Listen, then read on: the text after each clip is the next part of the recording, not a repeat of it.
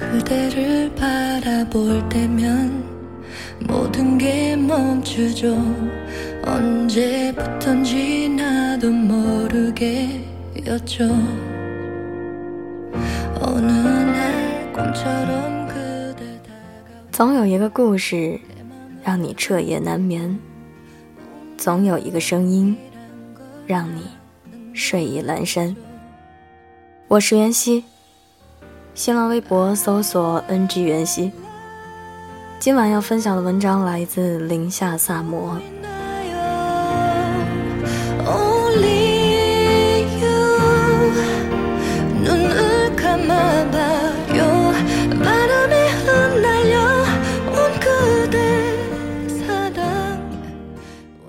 婚礼真的是一种很特别的存在，它能勾起年代久远的回忆，能招惹各路妖魔鬼怪，也能打破隔阂，粘合心底的碎片，更能制造幸福，让人一夜长大，从此改变两个人、两个家庭的命运轨迹。周末参加了好朋友托尼和小兔的婚礼，原以为自己也是见惯了这种场面的人，不会被煽情的气氛所感染，但我还是高估了自己。托尼穿着西装，打着领带，一身挺拔地站在舞台上。音乐响起后，他深情款款地对着小兔念起了台湾著名美学诗人蒋勋的那首《愿》。我愿是满山的杜鹃，只为一次无憾的春天。我愿是繁星，舍给一个夏天的夜晚。我愿是千万条江河，流向唯一的海洋。我愿是那月，为你再一次的圆满。如果你是岛屿，我愿是环抱你的海洋。如果你张起了船帆，我便是轻轻吹拂的风浪。如果你远行，我愿是那路准备了平坦，随你去到远方。当你走累了，我愿是夜晚，是路旁的客栈，有干净的枕席供你睡眠，眠中有梦，我就是你枕上的泪痕。我愿是手臂，让你依靠，虽然白发苍苍，我仍愿是你脚边的炉火，与你共话回忆的老年。你是笑，我是应和你的歌声。你是泪，我是陪你的星光。当你埋葬土中，我便是依伴你的青草。你成灰，我便成尘。如果啊，如果，如果你对此生还有眷恋，我就再许一个愿，与你结来世的缘。当他念到我愿是那月，为你再一次圆满的时候，台下举着手机拍照的我视线已经模糊了，因生怕被别人看到觉得我矫情，我用力眨了几下眼睛，把眼里的朦胧清除。而后小兔深情地对望着托尼，唱了一首没有听过的歌，歌词我一句也没有记住，只记住了他们两个紧握的手。他们都是我在上海第一家公司的同事，托尼是公司的领导，小兔是公司的行政。托尼是那种聪明有学识、逻辑极为缜密的人，而小兔声音永远轻柔，酷爱美食和旅行，有着一颗永远十八岁的少女心。实在很难想象这两人最终成了一对。他们在一起的时候也是各种不被看好，可他们现在结婚了，而且看着还那么幸福，这样会让人更勇敢，更相信爱情。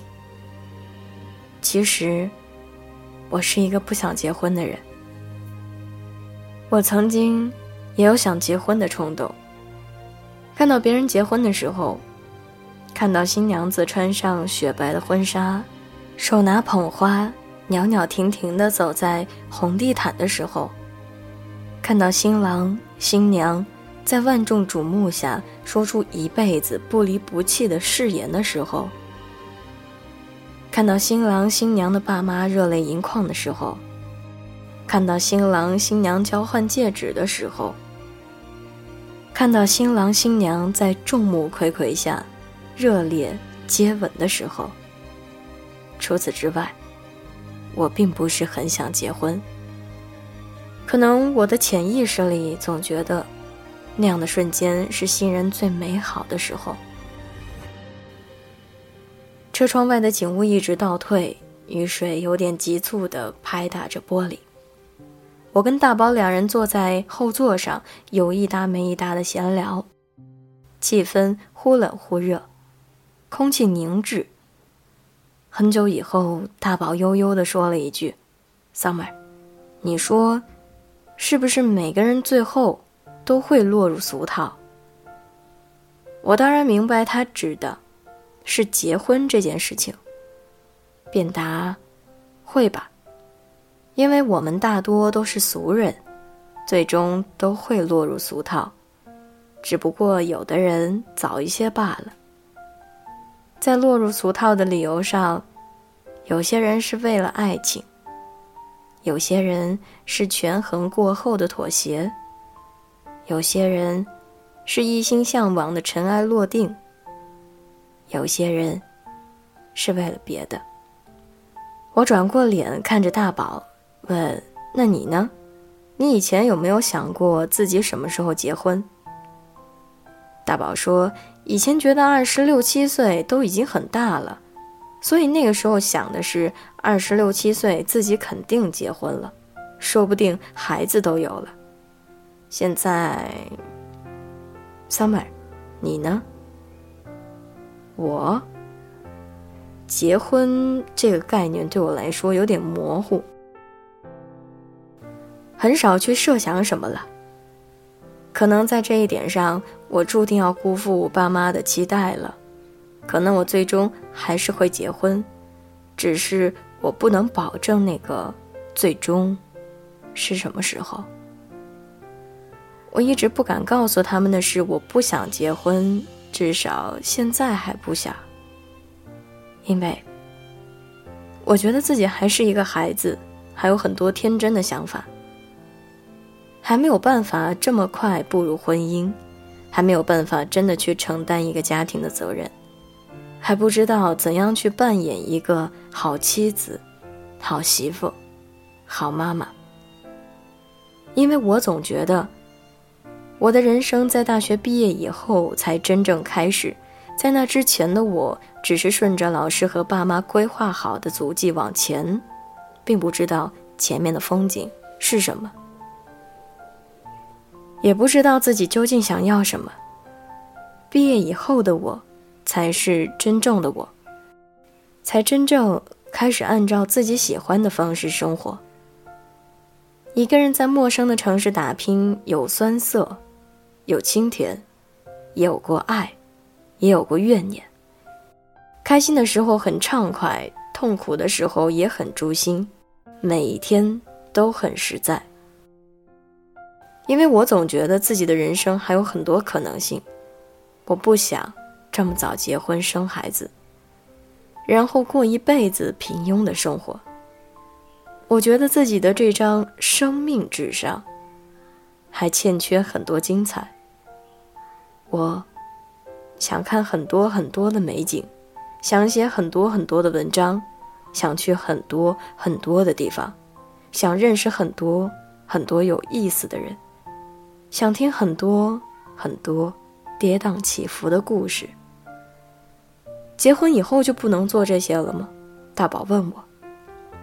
我说也可以啊，但是要看运气，需要平衡很多维度的东西，不会像现在这么简单。大宝接着说，三妹，我想我知道我们不想结婚的原因了。当别的女生追求幸福、追求安定的时候，我们还在忙着追求自我实现。被家里催婚催得很厉害的那段时间，我像是抓救命稻草一样给好友阿飞发消息，说如果有一天我因为年龄、父母妥协了，你一定要阻止我。谁知他竟果断地回答我说，不啊，我会劝你找个有钱的。我说，我以为你是那个唯一能够阻止我的人。他说，不要给我委派这样的重任，我三观三观不正，难当大人。我说，那他有钱但很丑怎么办？他说，那得看他多有钱了，反正都是为了结婚而结婚，那就干脆找个有钱的算了。我说，想让我为了钱嫁给一个人，那他得非常有钱才行，不然多对不起自己，又不打算一辈子结几次婚。他说，有钱多好，能买很多好东西。我说，可能是因为我们太穷了吧，穷到误以为钱真的能买到一切。他说，我不要全世界，我只要全世界的好东西。我说，有时候觉得当一个喜宝那样的人也不错。他说过，他要很多很多的爱，如果没有，就要很多很多的钱。如果两样都没有，健康也是极好的。他说，喜宝太惨了，还是别了。我说，喜宝哪里惨了？有人爱，有钱花。他说，可是他的真爱相当于被自己害死，还不惨吗？对喜宝来说，也许一直没有遇到爱情，可能会更好。我说，没有爱的话，不会痛苦一辈子吗？有钱却没有爱，会很孤独吧？他说，人这一辈子怎样生活都会孤独。我说，可是我又想要钱又想要爱怎么办？可以不用很多钱，够花就好，其余的生命空隙用爱填满就好。他突然笑了，哼，贪心的女人，其实你比我要贪心多了。我一点也不想否认，对啊，我就是贪心，又要面包又要爱情，而且面包我可以自己挣，那个人给我爱情就可以。他说，那我不要爱情算了。我问，为什么不要？他说，一定要选的话，我选择钱，钱拿到手里就真的是自己的了，爱情就太难说了。我说，你看啊，我们的生活要比《欢乐颂》复杂多了。关于物质和爱情，我跟阿飞在讨论时所持的观点大致代表了两类人的想法。一类有情饮水饱，一类有钱好商量。但我们都不够清醒睿智，说的话都只是因为各自际遇而感慨的一时之言。约翰逊曾经说过，只为金钱而结婚的人奇恶无比，只为爱情而结婚的人奇愚无比。有人说他这话太自负了，如果真的是这样，一竿子打死了所有已经结婚的和打算结婚的人。可这些人都误解了他的意思，没有明白他的话外音。他真正想表达的是，建立在物质和情感平衡基础上的婚姻才是最稳固的婚姻。现实里，有太多婚前爱得死去活来的有情人，婚后常常因为柴米油盐等鸡毛蒜皮的小事恶语相向，甚至大打出手，完全不记得当初的缠绵情话和真挚誓言。现实里也有太多女生为了物质而放弃了爱情，挥泪斩情丝，从此萧郎是路人。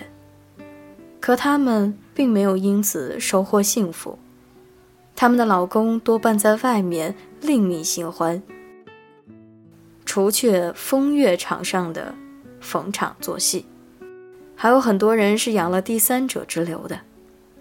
这样的故事总是引人唏嘘，可这样的故事绝非没有征兆，只是轮到自己身上，结局是喜是悲，还要看你在面对婚姻时如何做选择。